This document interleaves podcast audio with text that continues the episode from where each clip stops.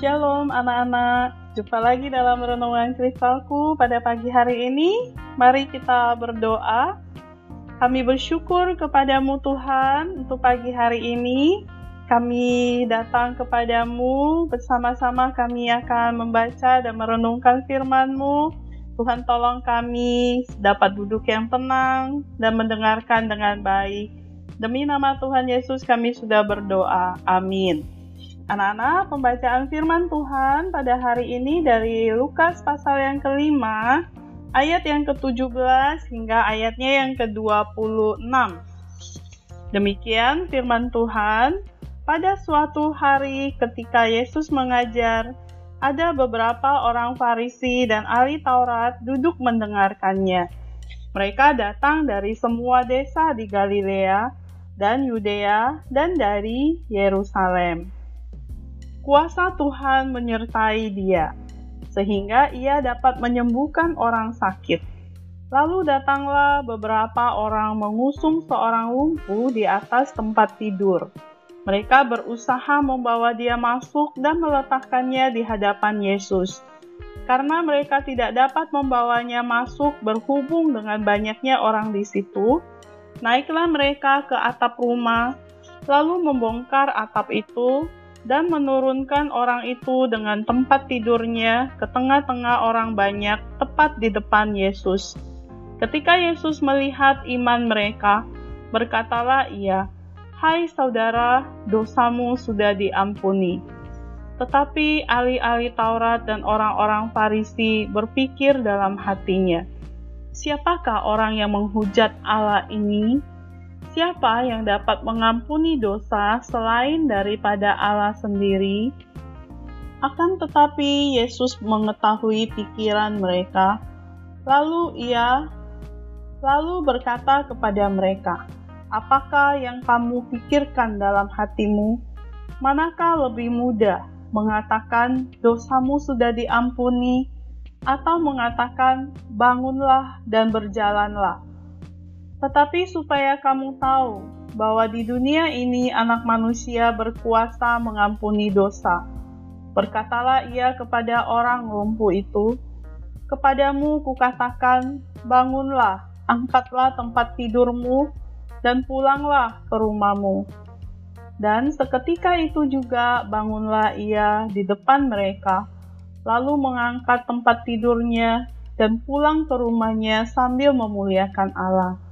Semua orang itu takjub, lalu memuliakan Allah, dan mereka sangat takut, katanya. Hari ini kami telah menyaksikan hal-hal yang sangat mengherankan.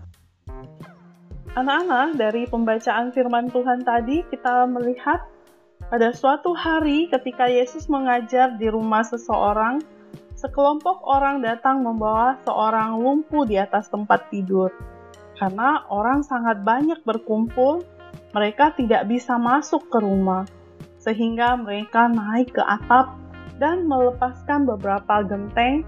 Kemudian, mereka menurunkan teman mereka di atas tempat tidur dengan tali. Ketika Yesus melihat orang itu, Dia berkata, "Dosa-dosamu sudah diampuni." Beberapa hari mereka yang melihat hal itu Beberapa dari mereka yang melihat hal itu marah dan berbisik, "Bagaimana orang ini bisa mengampuni dosa? Hanya Tuhan yang bisa mengampuni dosa."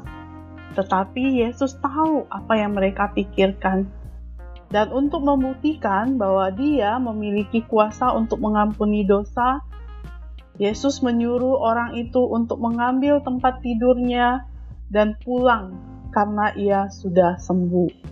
Nah, anak-anak, hari ini kita mau belajar bagaimana berbagi bisa mengubah hidup seseorang. Pernahkah kamu mengundang teman-temanmu ke rumah dan bermain di dalam kamar sepanjang hari sehingga kamarmu berantakan? Dan ketika temanmu pulang, kamu harus merapikan kamarmu yang berantakan itu. Orang-orang di rumah di mana Yesus sedang mengajar mungkin berpikir betapa menyenangkan Yesus bisa mengunjunginya langsung ke rumahnya. Dia mungkin tidak berpikir bahwa akan sebanyak itu orang berkelumun memenuhi rumahnya, atau seseorang akan merusak atap rumahnya. Bayangkan betapa berantakan rumahnya setelah semua orang itu pergi. Namun, satu orang lumpuh berjalan keluar dari rumahnya pada hari itu, sembuh, diampuni, dan berubah selamanya. Bukankah itu sangat luar biasa? Kamu mungkin tidak pernah tahu betapa indahnya Tuhan bisa memakai kamu untuk mengubah hidup seseorang. Bersemangatlah. Yesus memperhatikanmu ketika kamu harus membereskan ruangan yang berantakan setelah semua orang itu pergi.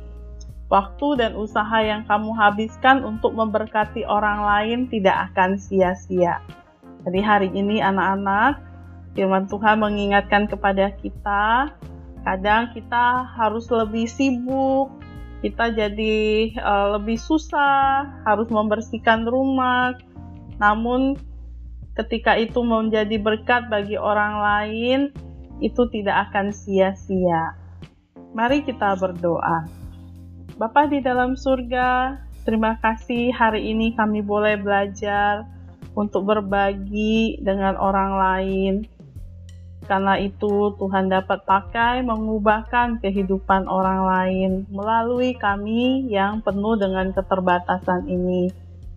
Melalui kisah yang kami belajar hari ini, bagaimana seorang yang merelakan rumahnya untuk dipakai Tuhan Yesus di sana, bagaimana Tuhan menyembuhkan orang yang sakit walaupun harus sibuk nantinya membersihkan rumah setelah semua orang pergi, namun itu tidak sia-sia karena sudah memberkati paling tidak satu orang yang sudah disembuhkan dan diubahkan Tuhan selamanya. Terima kasih Tuhan Yesus. Ini doa dan syukur kami yang kami alaskan demi nama Tuhan Yesus. Amin. Anak-anak, Ayat hafalan kita hari ini dari Matius pasal 6 ayat 3 sampai 4. Tetapi jika engkau memberi sedekah, janganlah diketahui tangan kirimu apa yang diperbuat tangan kananmu.